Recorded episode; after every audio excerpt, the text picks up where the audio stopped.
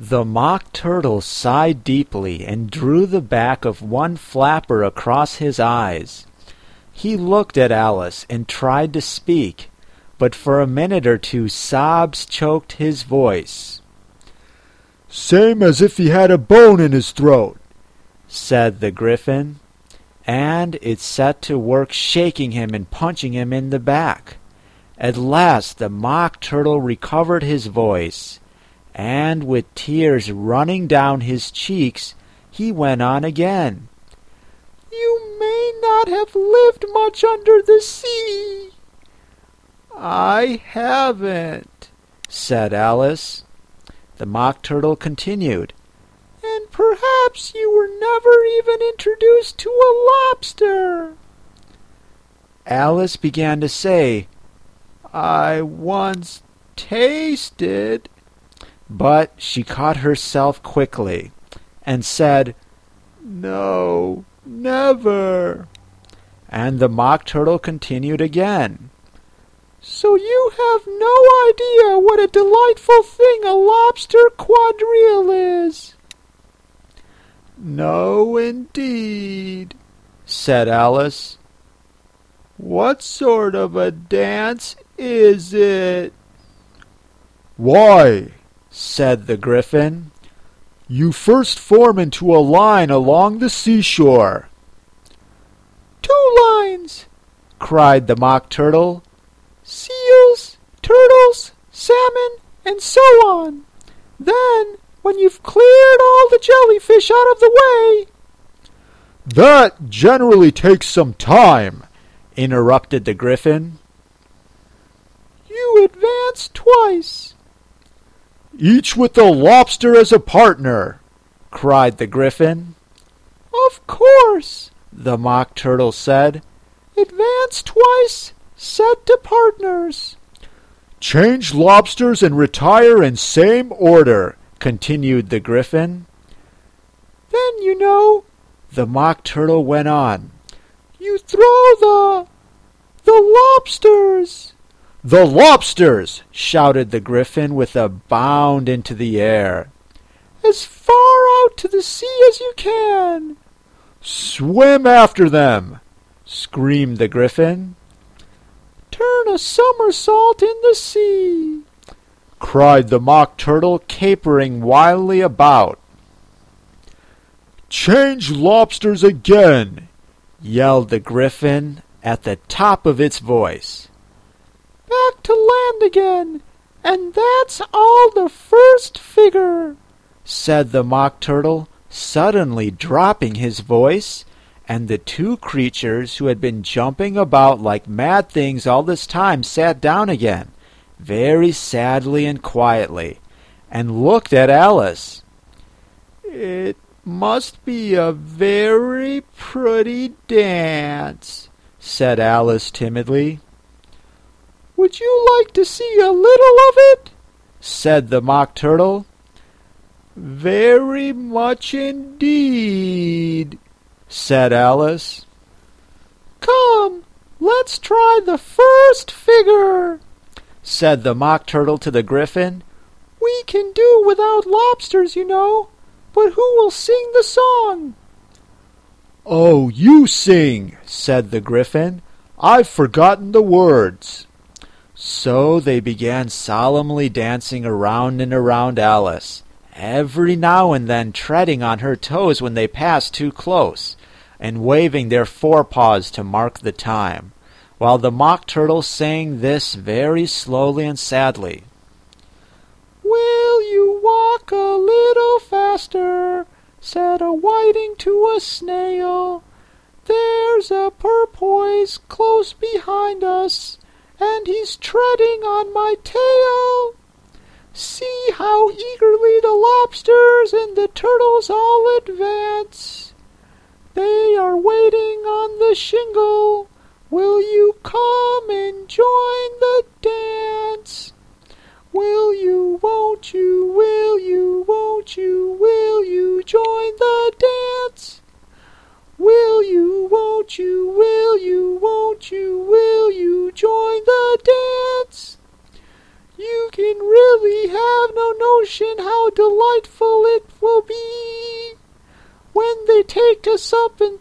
us with the lobsters out to sea. But the snail replied, Too far, too far, and gave a look askance. Said he thanked the whiting kindly, but he would not join the dance. Would not, could not, would not, could not, would not join the dance. Would not, could not, would not, could not, could not join the dance. What matters it how far we go? His scaly friend replied, There is another shore, you know, upon the other side. The further off from England, the nearer is to France. Then turn not pale, beloved snail, but come and join the dance. Will you, won't you, will you, won't you, will you join the dance? Will you, won't you, will you, won't you, won't you join the dance? Thank you. It's a very interesting dance to watch, said Alice, feeling very glad that it was over at last. And I do so like that curious song about the whiting. Oh, as to the whiting, said the Mock Turtle, they, you've seen them, of course. Yes, said Alice. I've often seen them at di... She checked herself hastily. I don't know where Din may be, said the Mock Turtle. But if you've seen them so often, of course you know what they're like. I believe so, Alice replied thoughtfully. They have their tails in their mouths, and they're all over crumbs. You're wrong about the crumbs, said the Mock Turtle. Crumbs would all wash off in the sea. But they have their tails in their mouths, and the reason is. Here the Mock Turtle yawned and shut his eyes. Tell her about the reason and all that, he said to the Gryphon. The reason is, said the Gryphon, that they would go with the lobsters to the dance. So they got thrown out to sea. So they had to fall a long way. So they got their tails fast in their mouths. So they couldn't get them out again. That's all. Thank you, said Alice. It's very interesting. I never knew so much about a whiting before. I can tell you more than that if you like, said the Gryphon. Do you know why it's called a whiting? I never thought about it, said Alice. Why? It does the boots and shoes, the Gryphon replied very solemnly. Alice was thoroughly puzzled. Does the boots and shoes? She repeated in a wondering tone. Why, what are your shoes done with? said the Gryphon. I mean, what makes them so shiny? Alice looked down at them and considered a little before she gave her answer. They're done with blacking, I believe. Boots and shoes under the sea, the Gryphon went on in a deep voice, are done with a whiting. Now you know. And what are they made of? Alice asked in a tone of great curiosity. Soles and eels, of course, the Gryphon replied rather impatiently. Any shrimp could have told you that. If I'd been the whiting, said Alice, whose thoughts were still running on the song, I'd have said to the porpoise, Keep back, please. We don't want you with us. They were obliged to have him with them, the Mock Turtle said. No wise fish would go anywhere without a porpoise. Wouldn't it really? said Alice in a tone of great surprise. Of course not, said the Mock Turtle. Why, if a fish came to me and told me he was going on a journey, I would say, with a porpoise? Don't you mean purpose? said Alice. I mean what I say, the Mock Turtle replied in an offended tone, and the Gryphon added, Come, let's hear some of your adventures. I could tell you my adventures, beginning from this morning, said Alice a little timidly. But it's no use going back to yesterday, because I was a different person then. Explain all that, said the Mock Turtle. No, no, the adventures first, said the Gryphon in an impatient tone. Explanations take such a dreadful time. So Alice began telling them her adventures from the time when she first saw the white rabbit. She was a little nervous about it just at first. The two creatures got so close to her, one on each side, and opened their eyes and mouths so very wide. But she gained courage as she went on. Her listeners were perfectly quiet until she got to the part about her repeating, You are old Father William to the caterpillar, and the words all coming different. And the Mock Turtle drew a long breath and said, That's very curious. It's all about as curious as it can be, said the Gryphon. It all came different, the Mock Turtle repeated thoughtfully. I should like to hear her try and repeat something now. Tell her to begin. He looked at the Gryphon as if he thought it had some kind of authority over Alice. Stand up and repeat. Tis the voice of the sluggard, said the Gryphon. How the creatures order one about and make one repeat lessons, thought Alice. I might as well be at school at once. However, she got up and began to repeat it. But her head was so full of the lobster quadrille song that she hardly knew what she was saying and the words came very oddly indeed. "'Tis the voice of the lobster. I heard him declare, You have baked me too brown. I must sugar my hair.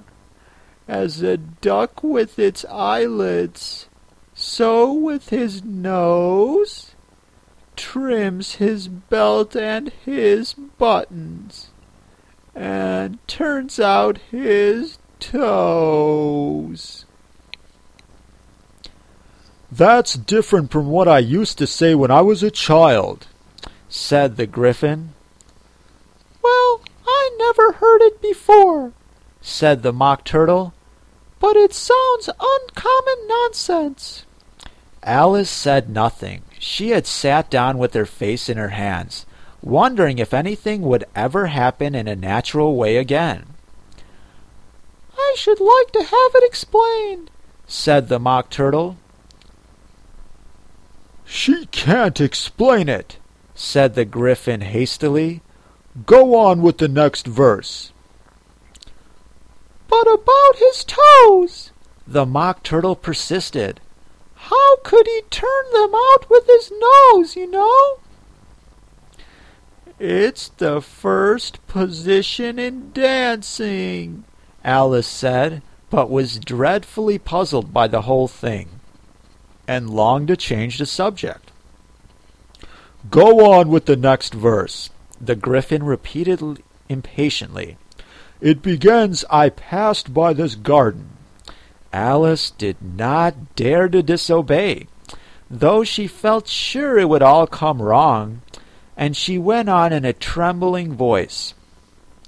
I passed by his garden and marked with one eye how the owl and the panther were sharing a pie. What is the use of repeating all that stuff? The Mock Turtle interrupted. If you don't explain it as you go on, it's by far the most confusing thing I ever heard. Yes, I think you'd better leave off, said the Gryphon, and Alice was only glad to do so. Shall we try another figure of the lobster quadrille? The Gryphon went on, or would you like the Mock Turtle to sing you a song? A song, please, if the Mock Turtle would be so kind. Alice replied so eagerly that the Gryphon said in a rather offended tone, Hmm, no accounting for tastes. Sing her turtle soup, will you, old fellow? The Mock Turtle sighed deeply and began in a voice sometimes choked with sobs to sing this. Beautiful soup, so rich and green, waiting in a hot tureen. Who for such dainties would not stoop? Soup of the evening, beautiful soup. Soup of the evening, beautiful soup. Beautiful soup. Beautiful soup, beautiful soup, soup of the evening, beautiful, beautiful soup. Beautiful soup, who cares for fish, game, or any other dish? Who would not give all else for two pennyworth only Pennyworth only of beautiful soup. Beautiful soup, beautiful soup of the evening. Beautiful, beautiful soup. Chorus again, cried the Gryphon, and the Mock Turtle had just begun to repeat it when a cry of The trial's beginning was heard in the distance. Come on, cried the Gryphon, and taking Alice by the hand, the Gryphon hurried off without waiting for the end of the song. What trial is it? Alice panted as she ran, but the Gryphon only answered, Come on, and ran the faster, while more and more faintly came, carried on the breeze that followed them, the melancholy words. Soup beautiful, beautiful soup. This is the end of the chapter. This audiobook is sponsored by Curiosoft Kids Games. Visit their website, curiosoft.com, for lots of fun kids games. That's C U R I O S O F T dot com.